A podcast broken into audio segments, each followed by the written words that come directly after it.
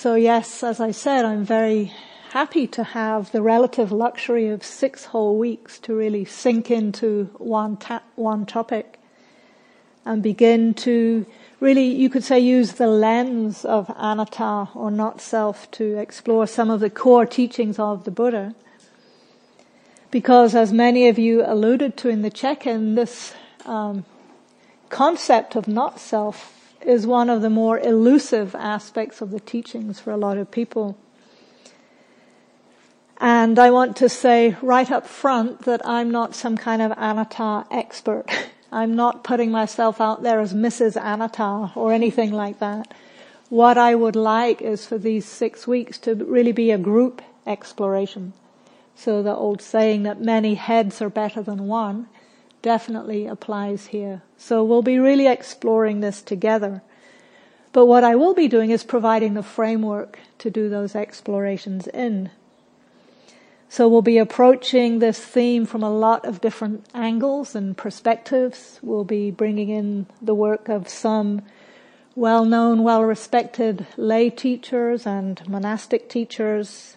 And to begin with, I'd like to just try and situate this anatta in the context of the teaching as a whole. And I know all of you here have quite a lot of understanding of mindfulness meditation, which as you know is a key technique of insight or vipassana practice. Vipassana being a Pali word, Pali being the language that the Buddha's teachings were transmitted in orally for about 500 years after his death.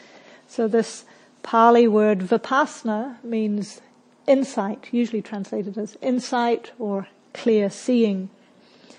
So mindfulness is used to develop insight, insight in a way that helps free our hearts and minds from difficulty and leads to the deepening of wisdom and compassion in the service of the deepest possible freedom, which is often referred to as nibbana or nirvana, enlightenment, awakening, liberation, and so on. So that's a, what, one second description of a lifetime of practice. But I want to give the bigger picture of where all of this is because as particularly mindfulness becomes more and more mainstream, the overall goal, the deeper purpose of mindfulness practice is sometimes lost. And it's a little bit ironic these days if you go to most bookstores and you go to the self-help section, you'll see dozens of books with mindfulness in the title. And it's kind of strange that they're in the self-help section because mindfulness is intended to help us see that actually we don't ourselves do not need help, not in the ways that are often presented in those books anyway. So mindfulness is the key uh, practice or method of insight. And as I think most of you know, the core text or discourse for mindfulness practice is the Satipatthana Sutta. Everybody have some familiarity with that sutta? Usually translated into English as the four foundations of mindfulness or the four domains of attention, the four establishments of awareness and so on. So the text lays out a gradual training in mindfulness and it starts with aspects of our experience that are relatively easy to pay attention to, such as the body and the breath, as we were doing in the guided meditation in the beginning. And then gradually we begin to bring in more and more aspects of our experience, more complex ones, such as thoughts and emotions, moods and mind states. And then even some of those much deeper structured layers of conditioning. So our, the kind of things that form our personality habits, our self views, our world views, our beliefs, and so on. Our default reactions, what we might think of as our personality. So ultimately mindfulness includes absolutely every aspect of our experience. And mindfulness is intended to help us see through ignorance, the ways that we normally distort and don't see clearly how we are, how the world is. So all of the different methods in the Satipatthana Sutta are devised to show us how we don't see clearly. They show us the ways that we often get caught in kind of wishful thinking about ourselves and the world. Because I think, it's true for me, most of us, most of the time, tend to believe that we are stable, permanent entities living in a stable, permanent world, and that world should be able to give us happiness. And when that world, at least at times, lets us down, we tend to take it very personally. We suffer. So those of you who are familiar with the Buddha's teachings, you might recognize in that description that I'm alluding to what are known as the three characteristics of experience. Anicca, dukkha, anatta, impermanence, unsatisfactoriness, not self. So all the different techniques of mindfulness are designed to give us insight into these three universal characteristics. So when we look at our experience very clearly, we see that every experience we have is marked by impermanence, unsatisfactoriness, not self. And just to say, I will sometimes use the Pali words because this, the English words, when we use just one word, they often are subtle or not so subtle distortions of what the Pali words originally were pointing to. So, just to give you a slightly different flavor, sometimes those three are translated as impermanent, imperfect, and impersonal. So, anicca as impermanent, dukkha as imperfect and anatta as impersonal. So you can see just in that slightly different change of words, new understandings might open up. So first of all, anicca impermanence, pointing to the truth that nothing is stable. All experience is constantly changing. Nothing lasts. And on one level, that's pretty obvious. We can't really deny that. We sit down in meditation to pay attention to the breath, and right there we have an in-breath and an out-breath, and then another in-breath and another out-breath. So just in the breath, there's impermanence. And then we start to notice all the different sensations in the body coming and going.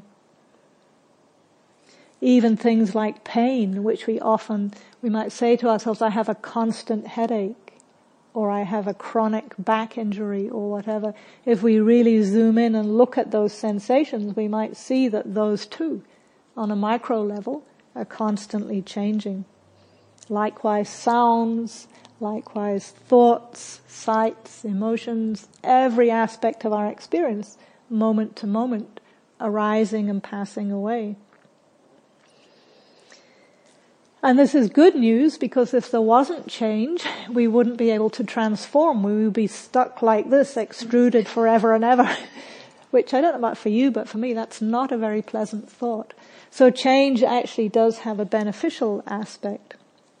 And for most people, change, impermanence is the most obvious aspect of the practice, the most accessible of these three characteristics. The second one is dukkha, usually translated into English as suffering, which can make it hard to grasp because sometimes we hear, for example, the First Noble Truth being misrepresented as life is suffering, which is not for most people a very appealing or even accurate. You know, most people, at times they have suffering, but they wouldn't say their life is suffering that quite often we have pleasant experiences. Just this morning, having delicious muesli and yogurt and coffee with fluffy stuff on top. That was, that was not suffering in my book. But what this word dukkha is pointing to is actually better translated in this context as unsatisfactoriness or unreliability. Because then we can see that even pleasant experiences, if we look carefully, they often have a shadow of dukkha to them. Even in the midst of the most intensely exquisite pleasant experience, we know it's going to change.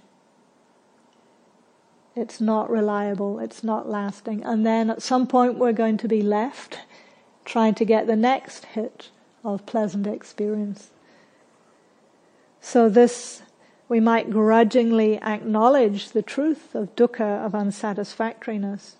But over time, understanding it and accepting it more fully actually leads to greater ease and to a more sustainable happiness. Because when we're not caught up in trying to desperately manipulate everything out there to give us happiness, we don't get so caught in the ups and downs, the highs and lows. The Buddha invited us instead to turn our energy inwards to our hearts and minds and to cultivate the skillful mental states that are a much more reliable source of happiness. So when we can withdraw our energy from desperately manipulating the external world and instead cultivate states such as generosity, kindness, compassion, joy, equanimity, truthfulness, the paramis that many of you are familiar with, those are much more sustainable forms of happiness and they don't leave us dependent or addicted to conditions out there being a certain way in order for us to be happy. So as the practice deepens and we see the truth of dukkha or unsatisfactoriness more and more clearly, we can also start to see this third universal characteristic of anatta or not self. And just to say straight away that like suffering, the word not self for most people doesn't have very pleasant connotations. It might sound incomprehensible, confusing. We try to make sense of it intellectually and just get more and more tangled up in it. So just as a beginning working definition, we need to understand that the term self that's included in not self is itself a source of confusion. Because what the Buddha was pointing to with the word self in his uh, circumstances is not what Western psychology is referring to as self. So right there, there's often a, a fundamental confusion. Because in Western psychology, we know it's desirable to have a healthy sense of self. The Buddha's not negating that. So sometimes when people hear not self, they think, oh, I'm supposed to somehow erase my personality or become some kind of non-entity with no life or just some grey amorphous blob. And so even if that was possible, it's definitely not what the Buddha was pointing to here. In fact, although it might sound paradoxical, the more we deeply understand not self, the healthier sense of self we can have in Western psychological terms. So the self that the Buddha was pointing to in the context of the India of his day, I understand that um, in the Indian philosophical and religious traditions that were common then, the word self was pointing to what was understood to be a fixed, permanent essence or soul that was at the center of each living being and that was reincarnated lifetime after lifetime after lifetime. So there was a sense of something permanent in here somehow that was continuous over lives.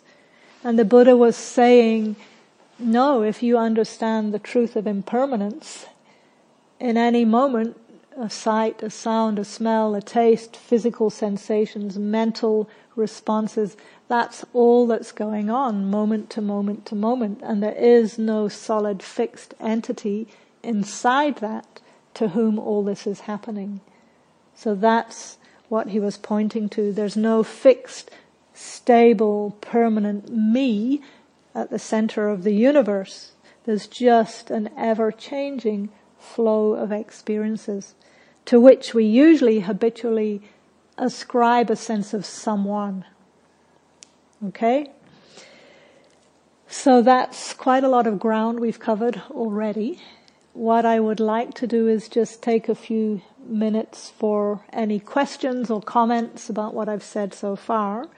Then we can take about a 15 minute break and then we'll come back. I'll offer a little bit more on not self and then have time for some written exercises and small group practice. Okay,